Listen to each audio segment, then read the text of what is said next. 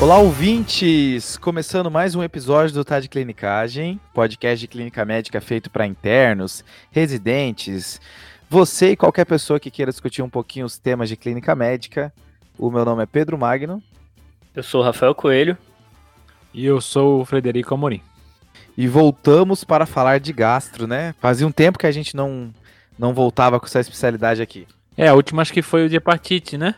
Que a gente fez com o com o Fábio, né, Fredão? Episódio número 9 de caso esse, clínico. Esse episódio foi top, né? E o líquido acítico, né, pessoal? Também teve episódio 27 ah, da Celeb, é né? Também é da gastro. Ah, é verdade, cara.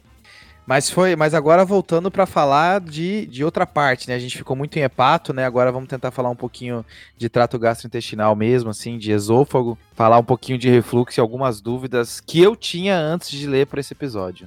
É um tema um pouco indigesto, né, Pedro?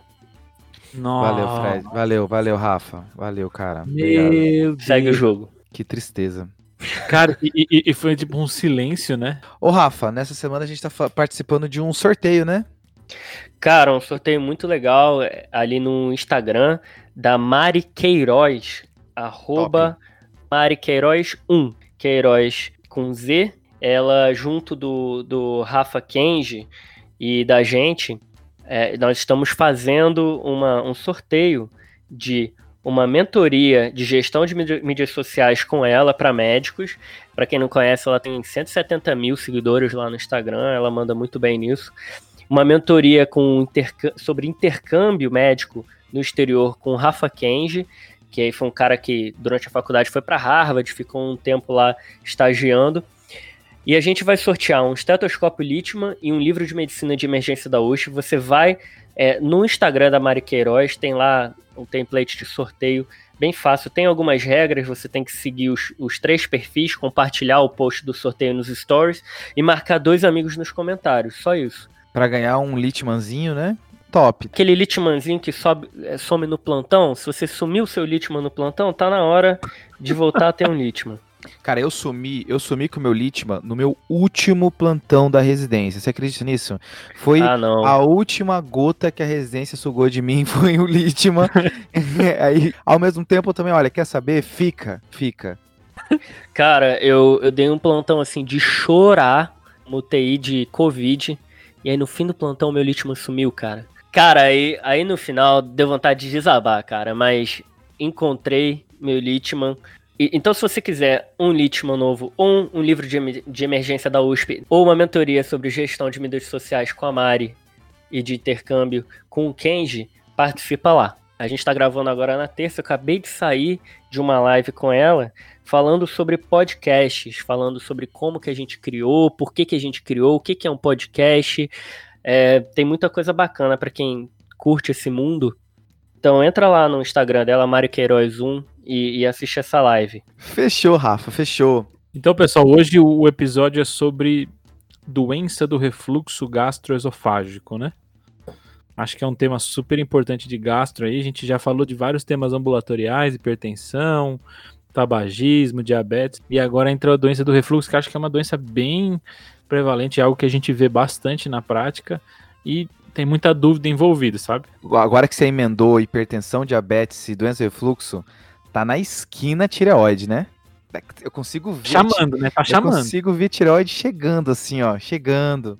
Mas vamos lá, uma hora vai vir. É, então, acho que para começar a tentar falar um pouquinho de doença do refluxo, acho que a gente pode tentar um casinho básico.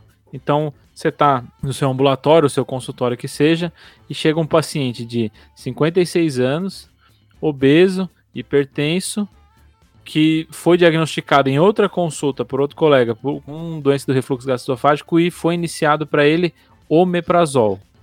E aí ele vem na sua consulta como retorno, referindo que ainda está sintomático.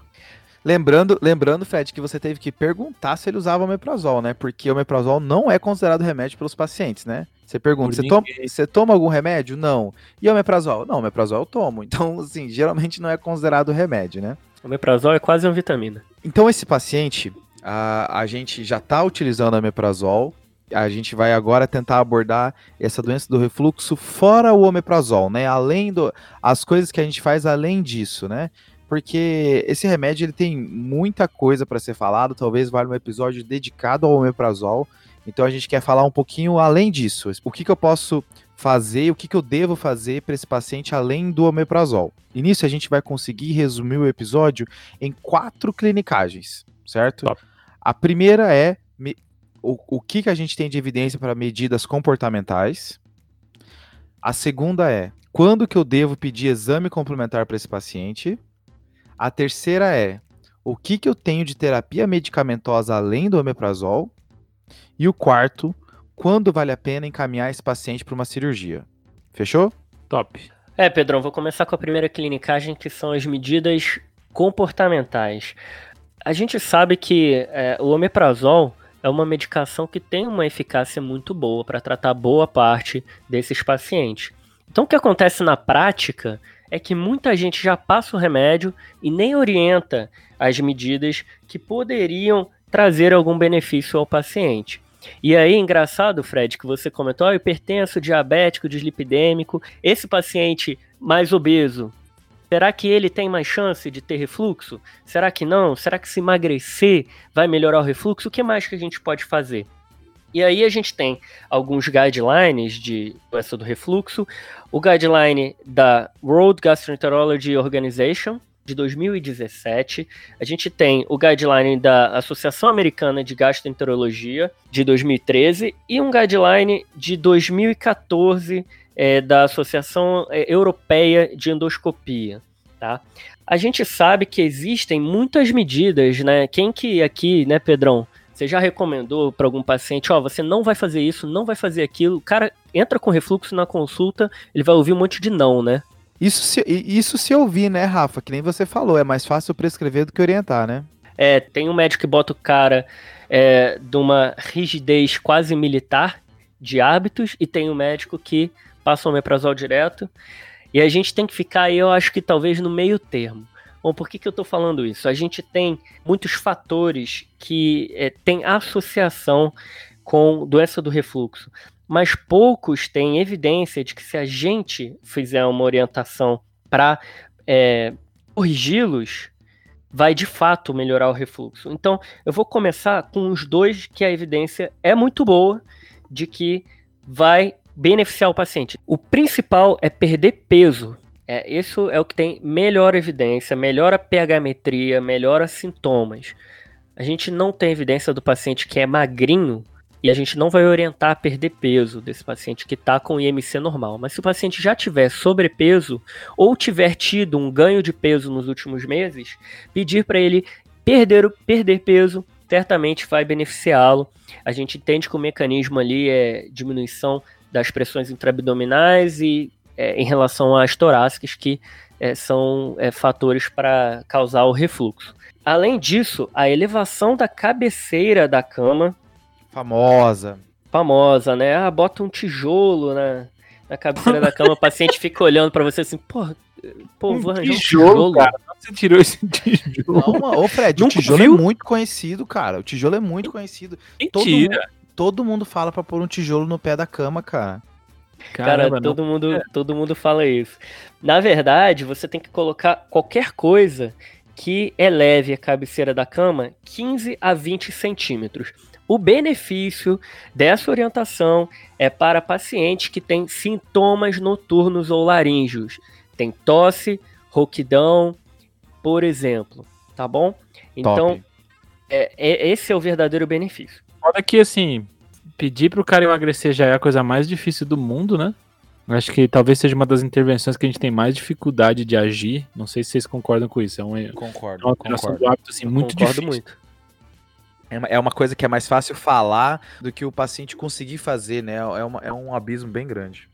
Muito, muito grande. É, deve ser uma das menores aderências. Eu não tenho esse dado, mas parece ser uma das menores aderências que a gente consegue.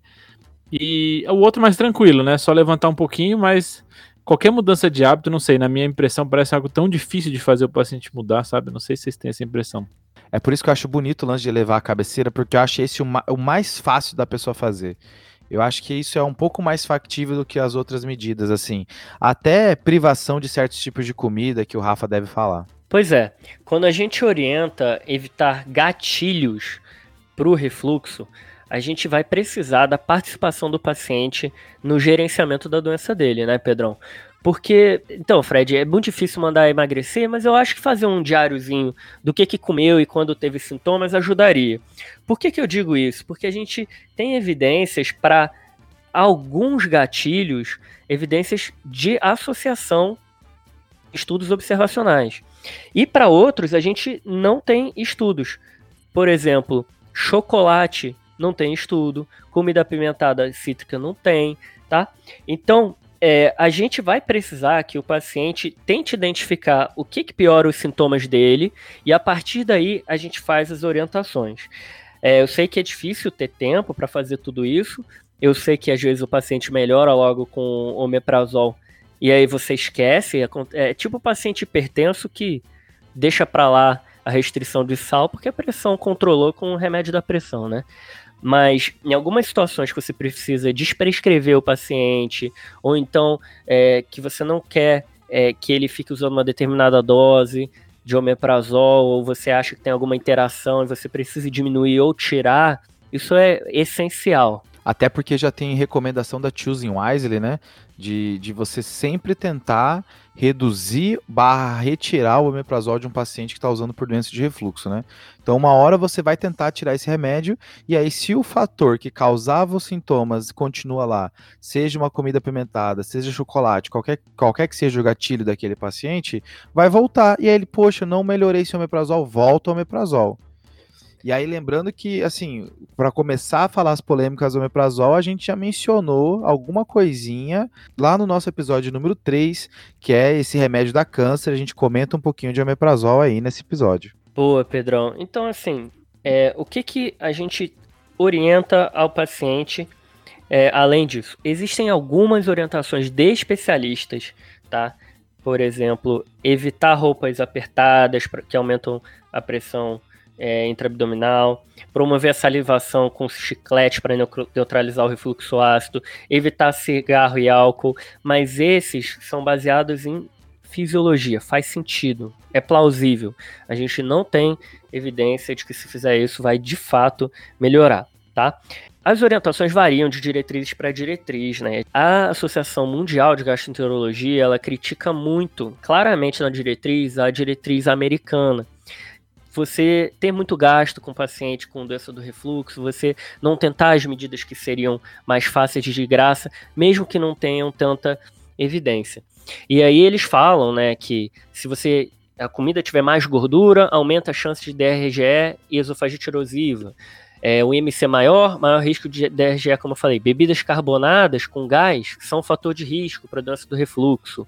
Café aumenta a pirose em alguns pacientes, mas é, ninguém sabe se é um fator de risco dominante ou se tem coisas ali que confundam. Álcool é incerto, cigarro é incerto, mas os dois aumentam riscos também. Então, Pedrão, resumindo, elevação da cabeceira da cama e evitar refeições duas a três horas antes de dormir devem ser recomendados em pacientes com sintomas noturnos. Essa é uma recomendação condicional de baixo nível de evidência pelo Sociedade Americana de Gastro. Perder peso é sempre recomendado, tá? Em pacientes com sobrepeso ou que ganharam peso. E eles não recomendam parar de comer coisas que podem ser gatilho: chocolate, cafeína, álcool, comida apimentada. O guideline americano não recomenda. O guideline da Associação Mundial fala essas ressalvas. Converse com o paciente e talvez você consiga melhorar a qualidade de vida dele e até melhorar os sintomas. E aí, galera, vocês já ouviram falar em respiração abdominal, exercício de respiração abdominal? Cara, eu lembro de uma época que eles estavam estudando para um monte de coisa, essa porra de respiração que eles chamam de diafragmática, não é isso, Rafa? Cara, exatamente algumas doenças pulmonares, asma, tem gente que indica. É, Para refluxo, tem um estudo randomizado controlado que encontrou melhora de sintoma de pH-metria. O que, que seria isso? Né? Então, melhora o refluxo se você respirar pela barriga. Os pacientes foram treinados por fisioterapeutas, foi um estudo bem pequeno, assim, com 20 pacientes, mas basicamente é respirar com a barriga, em vez de respirar com o tórax. Eu achei interessante trazer isso, porque é um negócio que eu nunca tinha ouvido falar e de repente funcione com alguns pacientes, né? E aí, pessoal, eu falei que a Associação Americana de Gastro fala para evitar deitar depois de duas, três horas. O que, que vocês acham disso? Assim, na prática, essa orientação os pacientes seguem? Eu acho que isso entra naquele, naquele espectro que você mencionou, Rafael, de que faz sentido, né? Parece que faz sentido. Se você deitar, você vai, vai horizontalizar e acabar aumentando o refluxo, né? Então, eu acho que faz todo sentido. As diretrizes orientam. Qual o intervalo? Nenhuma tem um grande consenso. Tem umas que botam duas, outras que botam três. A Associação de Endoscopia Americana ela escreve o seguinte: evitar comer grandes quantidades e deitar dentro de 3 horas após comer. Aí eu fico imaginando a confusão do paciente. Ô doutor, já me falaram que tem que comer de 3 em 3 horas. Se o cara segue as duas orientações, ele não deita, né? O dia inteiro. Então, assim, eu acho que cabe o bom senso, é aquilo que eu falei de gerenciamento da própria doença, que o paciente tem que entender, e ele tem que entender os Boa. fatores que podem piorar o refluxo dele essa parte de peso é tão importante, Rafa, que no guideline de, do colégio americano, eles mencionam até bariátrica, assim, mostrando que alguns pacientes em questionário de qualidade de vida relata melhora do, dos sintomas de refluxo quando após bariátrica, aí principalmente é, as, as que fazem desvio gástrico, né? Tipo, tipo Y de Ru. As que fazem só banda gástrica acaba que não tem tanto benefício assim quando comparado ao Y de Ru. Boa, Pedrão. É, gostaria de saber se esses, esses estudos corrigiram para peso. Será que esses pacientes melhoraram só porque emagreceram?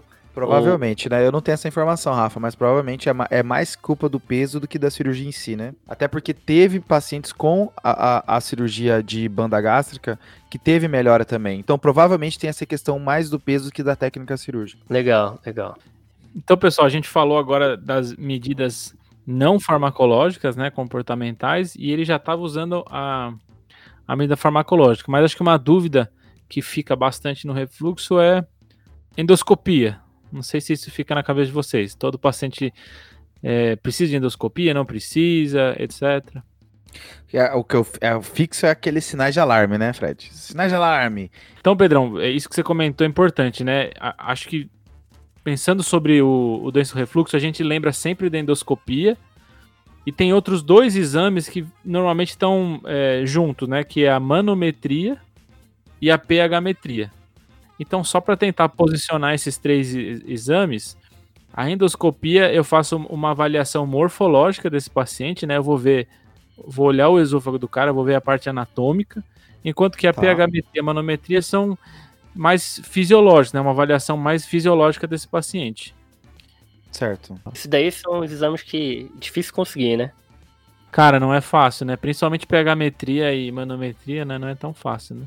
Então, assim, quando, quando que a gente pensa em pedir cada um deles? Só pensando que é engraçado que a doença do refluxo ela é diferente de outras doenças em que normalmente a avaliação laboratorial é importante, né? Mas a doença do refluxo ela tem essa característica de ser muito mais é, anátomo-fisiológica do que eu avaliar é, marcadores ou algo do gênero, né?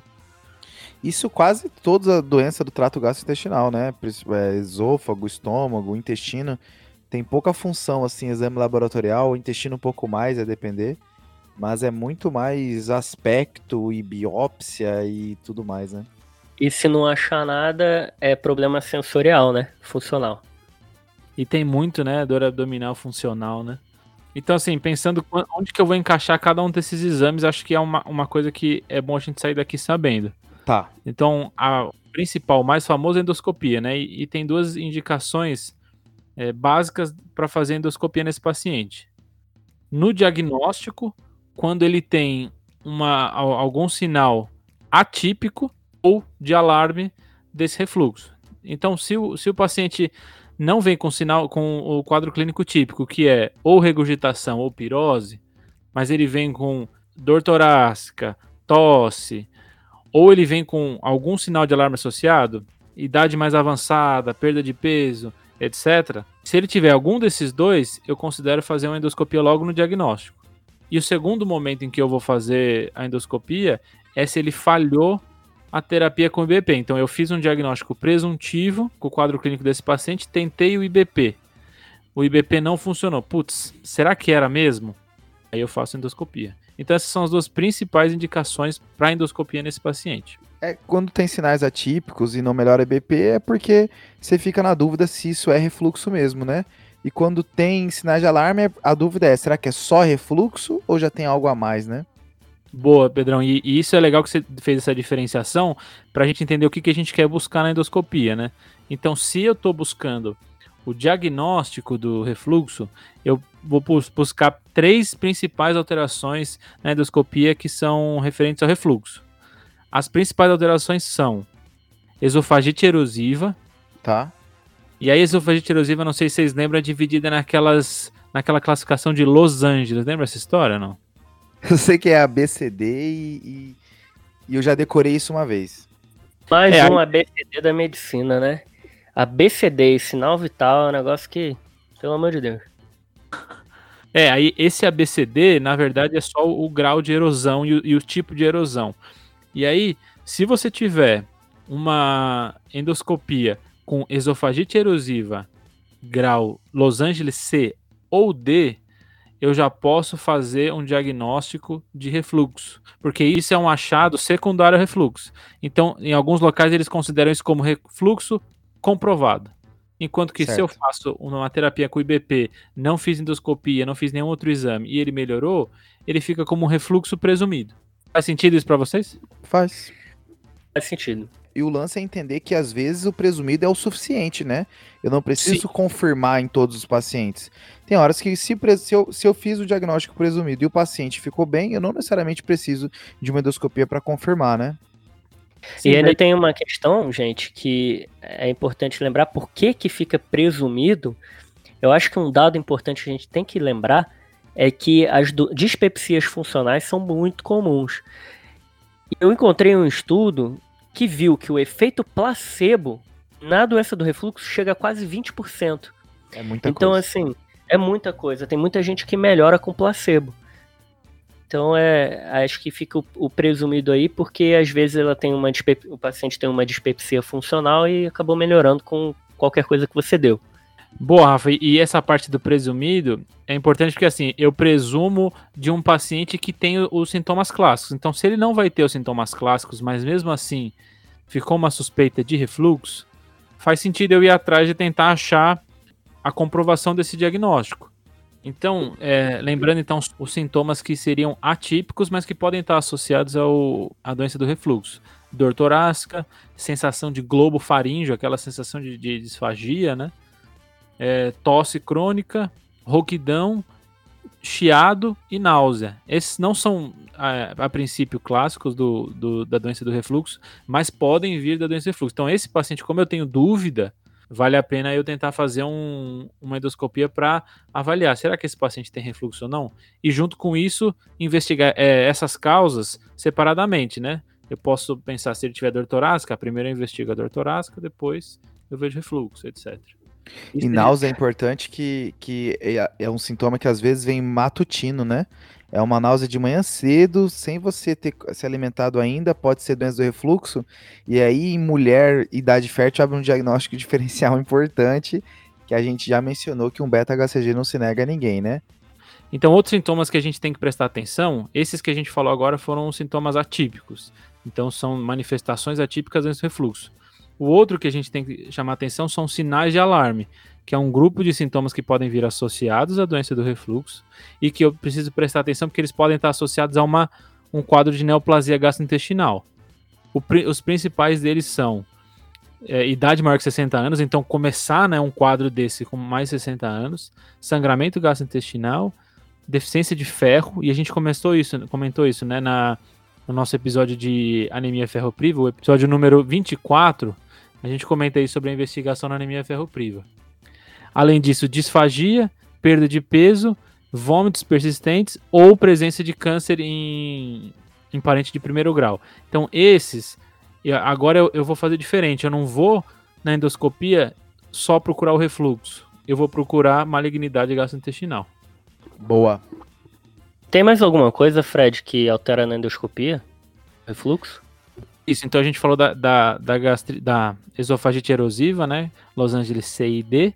E além disso, tem mais duas coisas. Tem as estenoses pépticas Então, na verdade, isso já é um, um, um grau mais avançado de, de, doença do refluxo.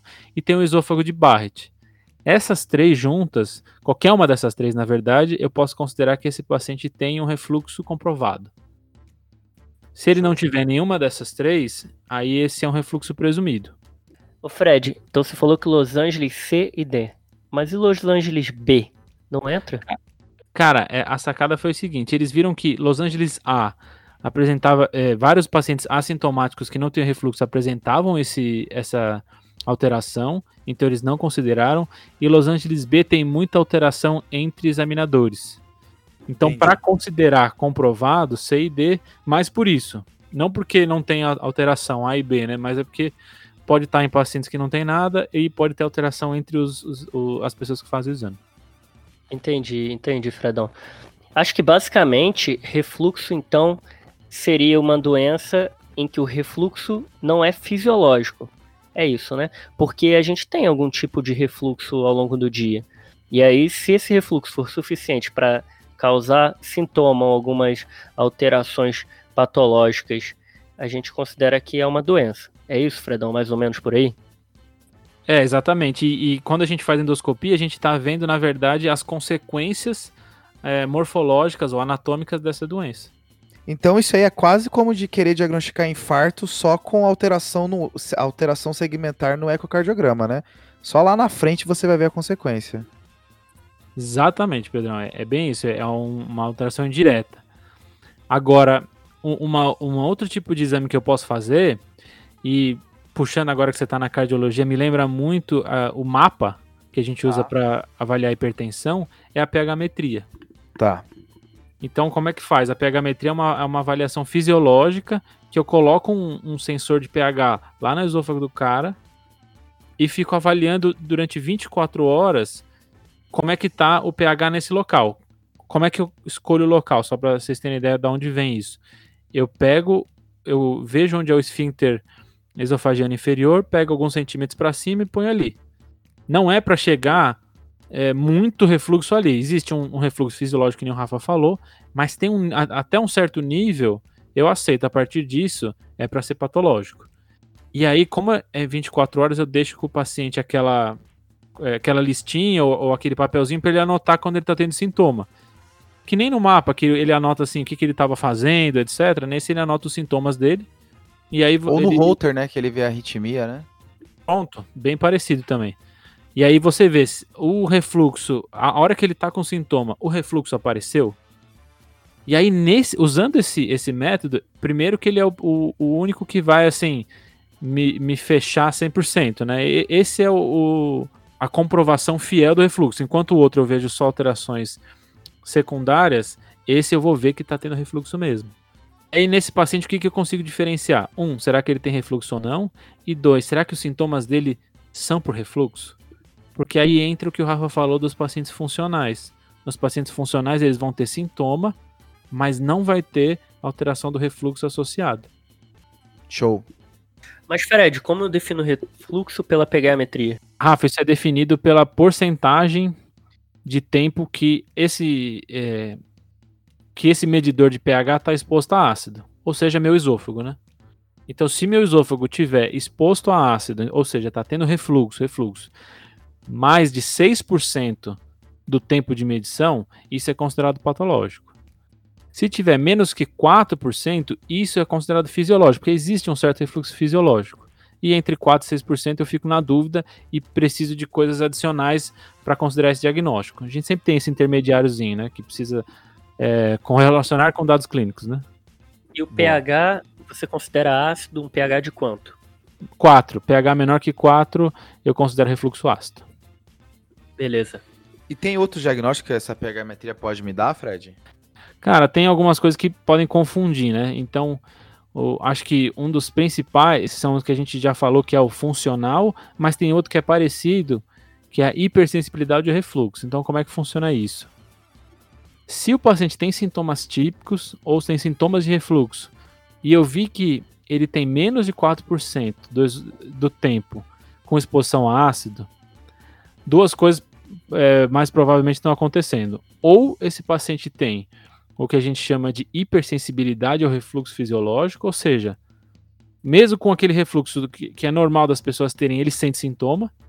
E aí o que, que eu vou ver na pH-metria? Ele vai mandar o sintoma dele, eu vou ver que teve um, um, refluxo naquele momento, mas se eu somar todo o tempo de refluxo, não dá mais que 4%. Esse paciente tem hipersensibilidade ao refluxo.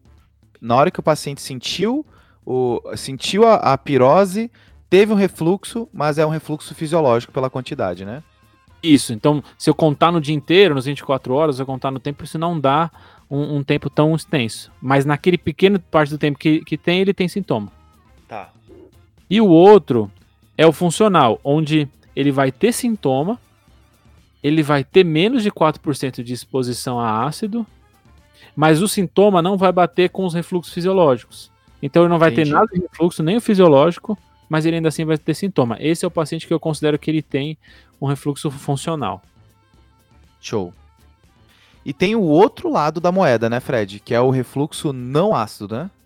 Que quando é maior do que 4, né? Com o pH maior que 4, eles consideram não ácido, né? Alcalino, por definição, seria maior que 7, mas é bem difícil de você ter alcalino no esôfago. Então, qualquer refluxo com pH maior do que 4, eles já consideram não ácido. Isso pode mudar a maneira como você vê a doença também, né? Mas e a manometria, Fred, que você falou? Então você falou na endoscopia, que eu vou ver, a, pH, a, a pH-metria, que eu vou dosar o pH e o número de eventos, e essa manometria aí que você tinha mencionado? Cara, a manometria, para refluxo, ela tem duas funções principais. Uma é porque se eu vou fazer a pH-metria, eu preciso achar esfíncter esofagiano inferior e para isso eu preciso fazer uma manometria. Justo. Então isso é, isso é um dos um dos usos. O outro é se eu tenho alguma suspeita das doenças do esôfago. Então aí entra suspeita de acalásia, etc. Mas se você for pegar o guideline de refluxo, até que o Rafa tinha comentado, que é o guideline 2013, ele comenta que a manometria esofágica não tem nenhum papel no diagnóstico de refluxo, mas ela pode ser usada em avaliação pré-operatória. Então, aquele paciente que eu vou para a cirurgia e aí eu quero ver se ele tem uma calásia, algo do gênero. Mas a princípio, para diagnóstico de refluxo, ele não vai ajudar tanto. Então eu vou ficar mais na, na pH-metria e na endoscopia. Aí eu queria só comentar algumas coisas. Então, a gente comentou das indicações de endoscopia, né? E uhum. aí só indicações de pH-metria. Depois que eu já fiz a endoscopia, e na endoscopia eu não tenho evidência de refluxo, ou se o paciente não tiver resposta à terapia anti-refluxo. Essas são as duas principais indicações. E aí, se ele não tiver resposta à, à terapia anti-refluxo, existe um tipo de pH-metria que eu posso fazer, que eu posso fazer ela enquanto o paciente está usando IBP. E aí eu vejo se, mesmo ele usando IBP, acontece o refluxo ou não. Então, será que é falha do IBP ou não? Porque no geral a gente faz a, a, a pH-metria sem os inibidores de bomba de próton, né? É, então existe a pH-metria para diagnóstico, onde eu faço sem o inibidor de bomba de próton, porque eu quero ver ele no fisiológico, para ver como é que ele é normalmente. E no outro, eu já fiz o diagnóstico, só que eu quero saber a resposta. E nessa, ele precisa estar tá usando IBP para eu ver se mesmo usando IBP ele tem esse refluxo ou não. Você pode basear isso também pela sua endoscopia, né, Fred? Se sua endoscopia já tem aquelas alterações que você mencionou no começo, que são marcadores de doença do refluxo gastroesofágico, que é Los Angeles CID, é, estenose péptica ou esôfago de Barrett, é, você já pode, o seu próximo exame, ser com o IBP, né? Porque você já tem certeza da doença. Então agora você quer saber por que, que o IBP não está funcionando, né? Boa. Agora, se são, há um quadro mais inespecífico, que você está querendo saber se é culpa do refluxo ou não, aí é, é, vai ter que sacar o IBP. Então, é, endoscopia, dúvida diagnóstica, sinais de alarme ou falha, e pH-metria, dúvida diagnóstica ou falha. Show. E Fred, você falou de endoscopia, pH-metria e manometria, né? E biópsia. A gente biopsia doença de refluxo? Cara, indicações de, de biopsia desse refluxo seria se eu achar um, um, esôfago de uma suspeita de esôfago de Barrett, né, para eu ver histologicamente. E a outra, existem alguns locais que comentam para você fazer uma biópsia aleatória do esôfago ou algumas biópsias aleatórias do esôfago para tentar excluir é, esofagite eosinofílica. Top. O tipo de esofagite que tem alguns achados clássicos, mas muitas vezes não tem nenhum achado e aí talvez uma, uma biópsia aleatória me ache essa esofagite, e aí eu trato bem diferente, né? Boa. Endoscopia, então, Fred, alteração de Barrett é caracteristicamente em Isso, salmão, Rafa, exatamente. né? Eles, eles têm essa sensação com salmão Beleza. mesmo. Certo, então o nosso paciente ele chegou utilizando o omeprazol, a gente vai orientar medidas, de, medidas comportamentais. Se a gente achar que ele já estava fazendo e perceber que já é um caso refratário mesmo, estava utilizando o omeprazol da maneira certa, ele deve ganhar uma endoscopia, uma pHmetria por doença, por sintomas refratários, né, Fred? Exatamente. Só que nesse meio tempo, até ele fazer esses exames, ele quer saber se tem alguma outra coisa que ele pode tomar, né? Já que o omeprazol claramente não está fazendo efeito. A ideia é tentar entender que se o paciente já está utilizando certo omeprazol, já está fazendo as medidas comportamentais, você tem que pensar em cinco principais causas do porquê que o omeprazol não está dando certo para tratar esses sintomas de pirose, né? Principalmente. A primeira é que talvez esses sintomas esofágicos não seja culpa do esôfago, né? Eu tenho que pensar se não tem alguma outra coisa, coração, alguma outra coisa que pode estar causando esses sintomas, sendo o coração o mais é, preocupante, né? Boa. Angina, no caso. Ponte miocárdica, qualquer coisa assim pode fazer esses sintomas e, e às vezes você fica só investigando o esôfago e está em outro local, né? Você viu como ele jogou ponte miocárdica Beleza. como se fosse uma coisa assim tranquila, né? Ah, ponte miocárdica. Já foi até desafio já do nosso episódio aí. Não vou falar o episódio para não dar para não dar spoiler, né, do desafio. Mas tem um desafio aí que a resposta foi ponte miocárdica. Só lembrando disso. Então a primeira coisa você vai pensar que a culpa não está no esôfago. A segunda é que a culpa está no esôfago, mas não é doença de refluxo, como o Fred já mencionou. Eu tenho esofagite exonofílica, eu posso ter acalásia. Então o, o exame que a gente vai fazer de endoscopia e consequentemente manometria pode, faz, pode fazer esse diagnóstico diferencial. Aí a terceira, quarta e a quinta coisa que pode justificar o porquê que o paciente mantém sintomas apesar do omeprazol é a ideia da leitura da, da pHmetria. É saber se esse paciente está tendo refluxo, seja ele ácido, seja alcalino, é, apesar do uso do omeprazol. Se ele está tendo uma hipersensibilidade ao refluxo, ou, por último, se ele está tendo um quadro funcional de pirose, né? Então aí a pHmetria vai conseguir me ajudar nessas últimas três para tentar entender. É importante isso para a gente pensar mais ou menos no tratamento, né? Se esse paciente ele está tendo um quadro ácido, é, um quadro de refluxo ácido ainda, apesar do omeprazol, tem algumas coisas que a gente pode tentar fazer aqui de medicamento. Acho que eu vou ter que começar falando dos antiácidos, né? Você está comentando da magnésia bisurada? É sério que é esse nome? Bisurada? Cara, tem uma magnésia bisurada. Nossa, e quem, quem da, serviu da... ao exército deu risada agora nesse momento. Pô, né? Eu lembro nessa época que eu descobri essa magnésia, a gente mandou no grupo, todo mundo riu. A magnésia bisurada eu não sei, Fred, mas assim, tem, tem vários antiácidos, né? Bicarbonato de sódio, hidróxido de alumínio, hidróxido de magnésio, carbonato de cálcio. Tudo isso pode, pode ajudar, mas é tudo sintomático, né? Nada vai resolver, nada a longo prazo tem efeito, né? Existe até a ideia de um que tá é mais ou menos nessa vibe, que é as formulações à base de alginato. Já ouviu falar dessa, Fred?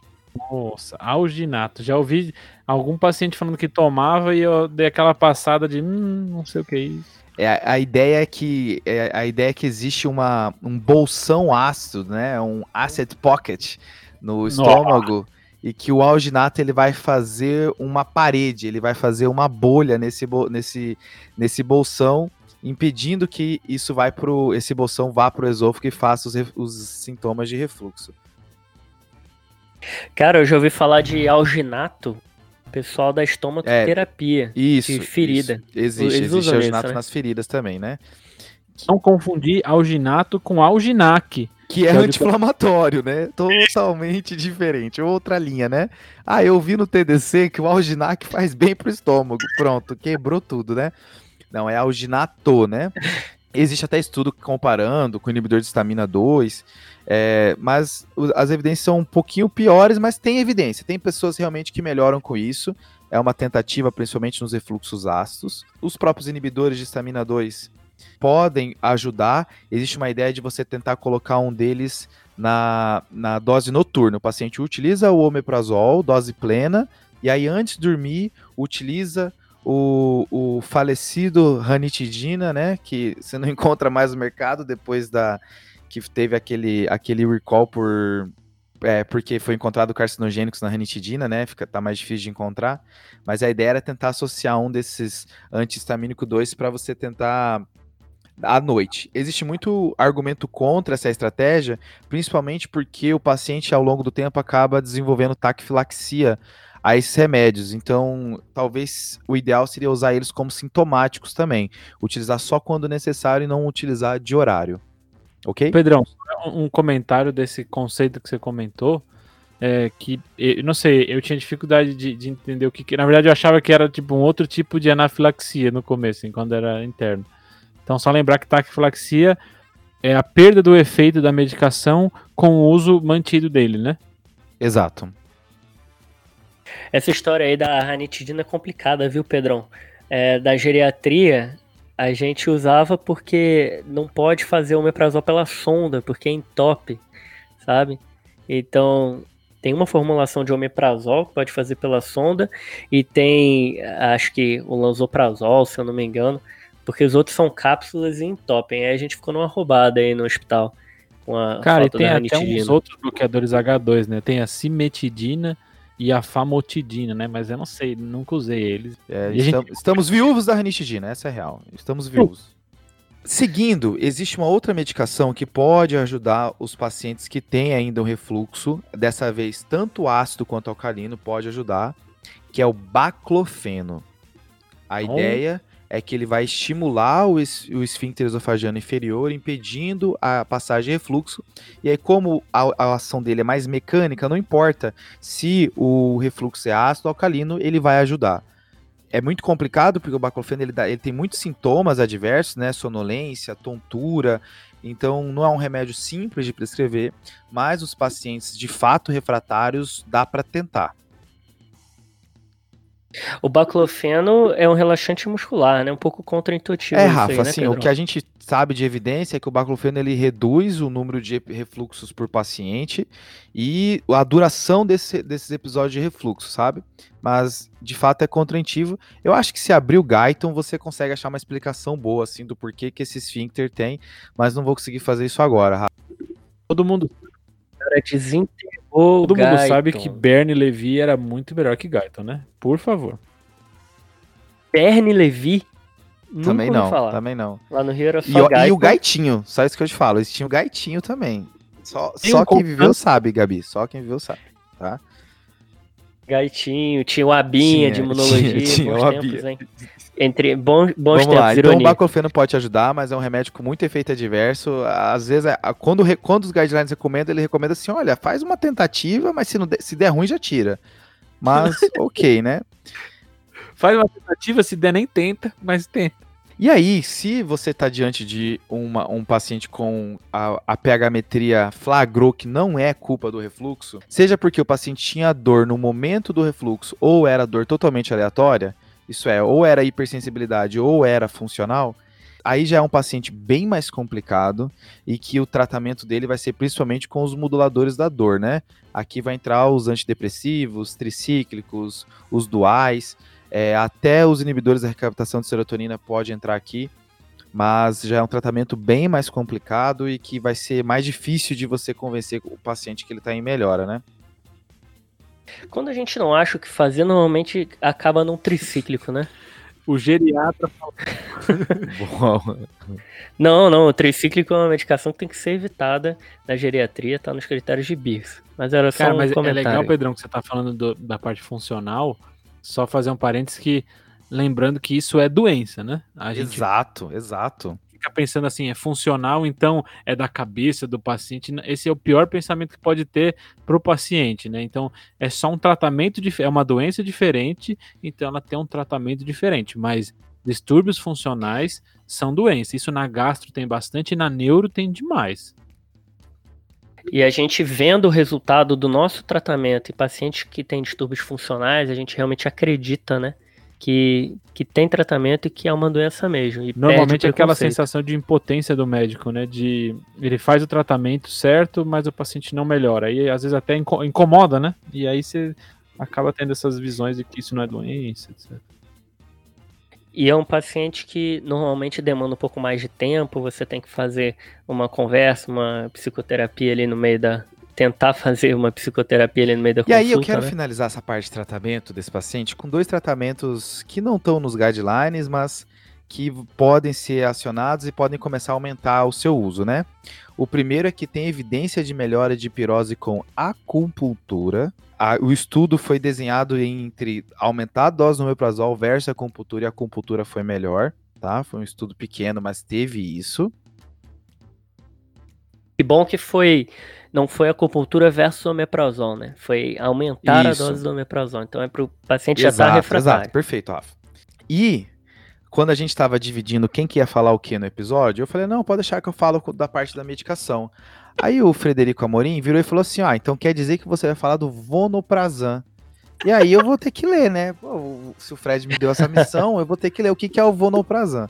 O Vonoprazan são os novos inibidores de bomba de próton, antagonistas competitivos com potássio. Uh, eles tentam inibir a bomba de prótons através da bomba de potássio. E, e a questão é que eles não dependem do meio ácido para agir como os inibidores de bomba de próton dependem. Então, é, existe uma ideia fisiológica de ser superior, mas os estudos estão mostrando que eles têm efeito, muito estudo saindo de não inferioridade, mas nem tem no Brasil ainda. Então, obrigado, Fred, pelo, por ter me, me dado esse estímulo a ler, né? Só que lendo a mensagem minha do Pedrão, para vocês entenderem o que aconteceu, eu mandei assim: você vai falar do Vonoprazan? Ele mandou assim: talvez. Lógico, lógico. É Aí, lógico. sete minutos depois, ele me manda, se eu souber o que é isso até lá. Ou seja, ele deu uma pesquisadinha de sete minutos. Lógico, lógico, Fred, lógico. Eu senti assim, eu não vou, não vou me dar o braço a torcer tão fácil, né? Mandei um talvez aí, porque, não, e não tava errado, né? Talvez eu fosse falar, se eu aprender o que é isso a tempo. Pronto. É talvez totalmente sem Pedrão, credibilidade. última dúvida. E os procinéticos? Bromoprida, Plasio, Domperidone, e aí? Pô, Fred, eu fui no gás para achar é, evidência desses remédios e a única evidência é quando tem gastroparesia. Se não tiver gastroparesia, se o refluxo não for associado à gastroparesia, não vale a pena. É, é só aumento do efeito diverso, aí principalmente a metoclopramida, né? Mas a domperidona também, principalmente pensando em QT, mas aí você só vai aumentar o efeito adverso e não vai ganhar vantagem em termos de sintoma. Então a ideia é, se você desconfiar de gastroparesia, aí talvez valha a pena, se não, não tem porquê. Fechado. E, e cirurgia, Pedrão? Onde que entra nessa então, vamos lá. Quarta clinicagem seria quando eu vou encaminhar esse paciente para cirurgia, né? Que é uma dúvida também pertinente.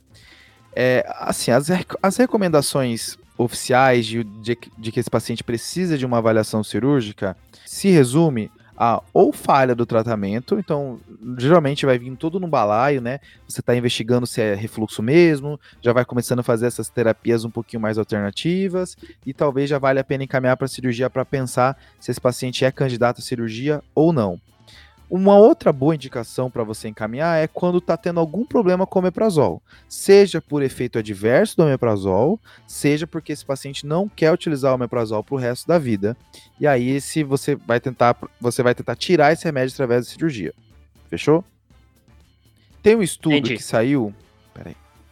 É, tem um estudo que saiu no final do ano passado, outubro de 2019, no New England, tentando comparar é, baclofeno que é o que é o remédio que eu já falei, que é uma ideia no paciente que já está refratário, versus cirurgia.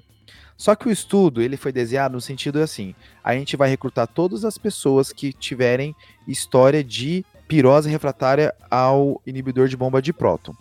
E aí, eles iam fazer toda uma ideia de ver se o paciente aderiu mesmo, fazer os exames complementares e ver se é exatamente o diagnóstico de refluxo, como o Fred comentou. E aí, se no final for refluxo mesmo, aí esse paciente era randomizado entre ou cirurgia ou usar o baclofeno. Esse estudo ele recrutou no início 366 pessoas, tá, com história de refratariedade a meprazol. Só que hum. quando, você, quando eles iam a, garantindo a aderência do paciente, vem, excluindo os que são refluxos funcionais, que dos 366, 99 foi caracterizado como funcional. Quando você vai tirando tudo isso, sobrou só 78 pessoas para serem randomizadas. Então você conseguiu limpar muito desses, desses pacientes, só garantir, vendo se esse paciente estava utilizando a omeprazol de maneira correta e fazendo o diagnóstico correto de refluxo, certo?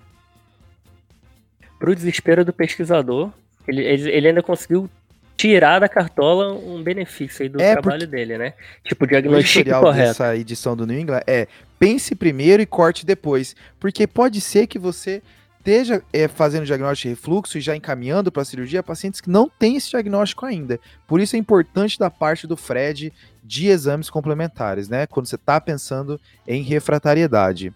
Mas de qualquer forma, dos 78 que sobraram, teve melhora em um ano você ir para a cirurgia quando comparado ao baclofeno. Então, encaminhar esse paciente para a cirurgia depois de já estar tá na dose máxima do, do inibidor de bomba de próton foi superior ao, à terapia alternativa que a gente tem hoje, que é o baclofeno.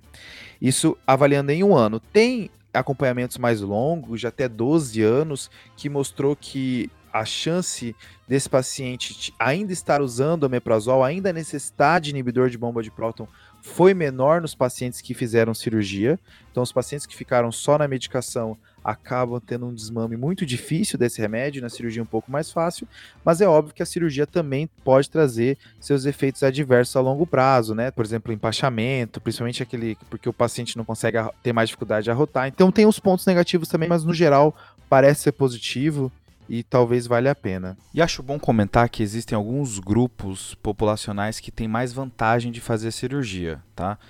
Esses são os pacientes com sintomas típicos, aqueles que têm boa resposta ao inibidor de bomba de próton, então aqueles que têm boa resposta, mas ou a resposta é parcial, ou não quer tomar o remédio para sempre, ou tem efeito adverso, esse vai ter boa resposta à cirurgia.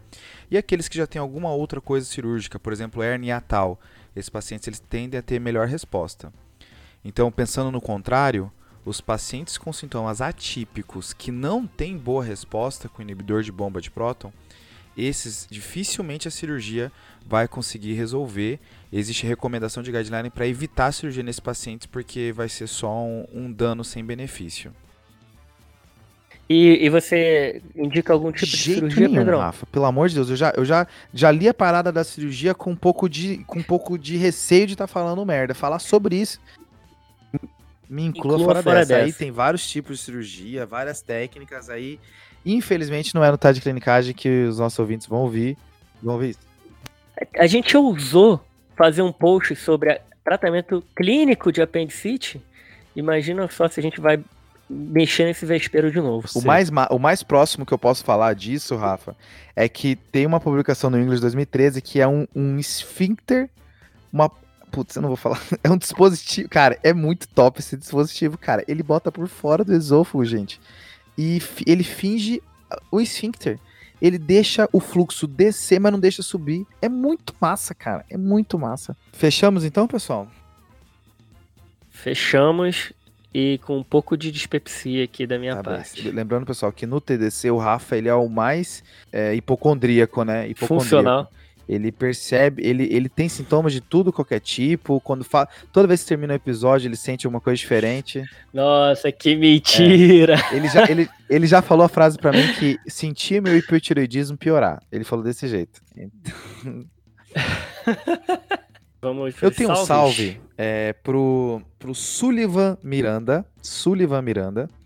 Ele é da Universidade Federal da Bahia. Ele, ele acompanha a gente, é, pediu até pra gente fazer temas no futuro e ele, ele sugeriu um tema que é muito bom. Que eu tô. Eu acho que eu tô desde o episódio 10 querendo trazer isso, mas é difícil. Que é falar sobre insônia. Massa, né? Esse tópico é massa, né?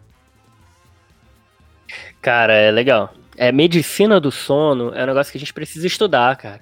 Pelo menos eu tento passar um terço do meu dia dormindo.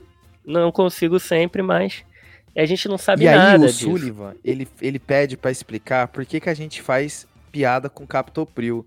Tem um episódio lá no comecinho, no, no episódio número 2, que é o, é o tosse com raio-x normal, que o Fred fala que, ah, captopril, eu prescrevi captopril e a gente zoa porque. A gente zoa não porque a gente não gosta do captopril, é só pela posologia, né? E aí o enalapril, que você consegue fazer duas vezes ao dia, e também consegue pegar no posto de saúde, para que captopril que tem que ser de 8 em 8. Eu acho que a única vantagem do captopril talvez seja ambiente hospitalar, que aí por ser de 8 em 8 a minha vida é menor, e aí um paciente clínico que talvez piore, mas você quer fazer algum antipertensivo agora, aí o captopril tem um pouquinho de vantagem, mas ambulatorialmente é nalapril, né? Pelo amor de Deus. Boa, Pedrão. E eu queria mandar um salve para a Laura, que é interna lá da Escola Paulista de Medicina, e ela me mostrou que a mãe dela, a doutora Maria Luísa Brenha, é otorrino e ela adora a gente. A Laura mandou mensagem para a mãe falando que estava rodando comigo, aí ela falou: "Fala para ele que a sua mãe mandou beijos e que eles me fizeram voltar a gostar da medicina." Com os nossos podcasts, foi o que ela falou pra gente. Muito obrigado, um, um abração um beijão para vocês. O Rafa não aí. falou é porque a, que na mensagem, o Rafa mandou print, pra, mandou print pra gente, na mensagem, ela disse que ela é, ela é fã do Rafael Coelho. Aí sim, né? Aí sabe escolher ídolo, né? É o ídolo.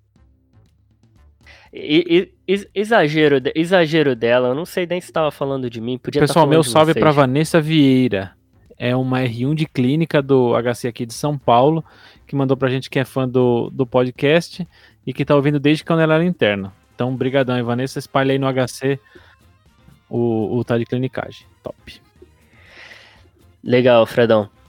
É, só reforçando aí, voltando, queria mandar um beijo para Mari Queiroz. A gente fez a live.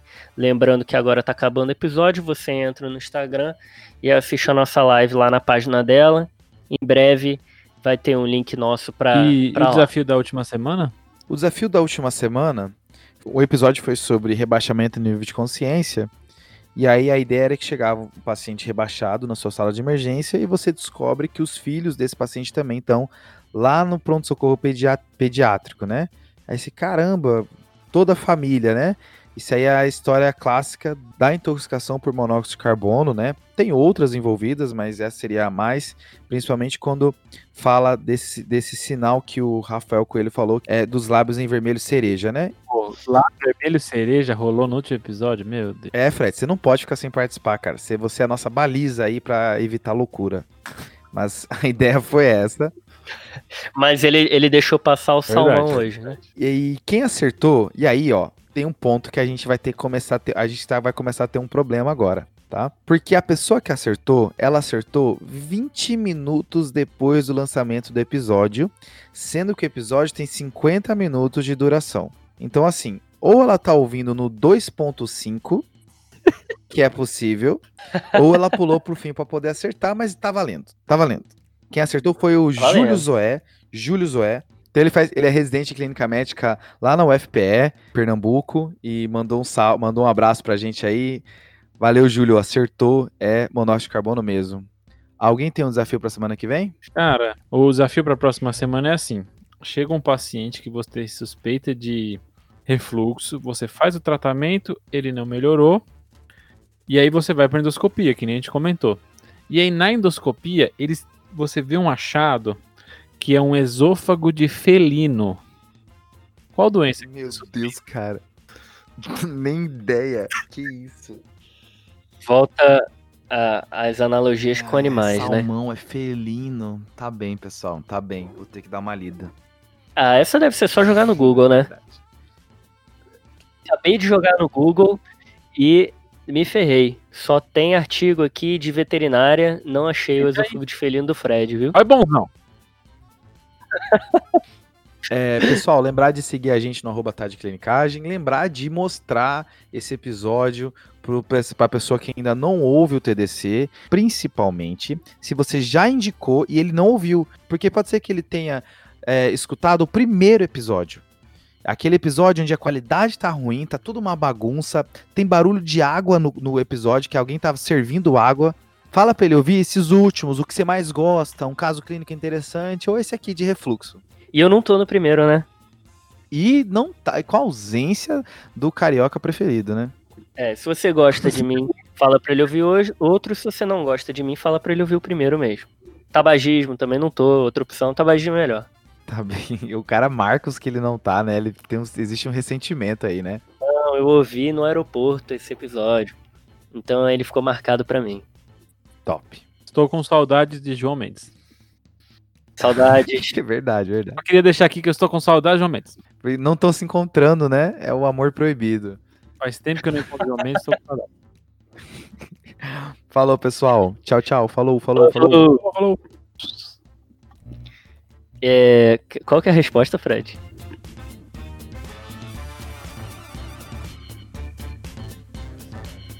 Esse podcast tem como objetivo educação médica. Não utilize como recomendação. Para isso, procure o seu médico.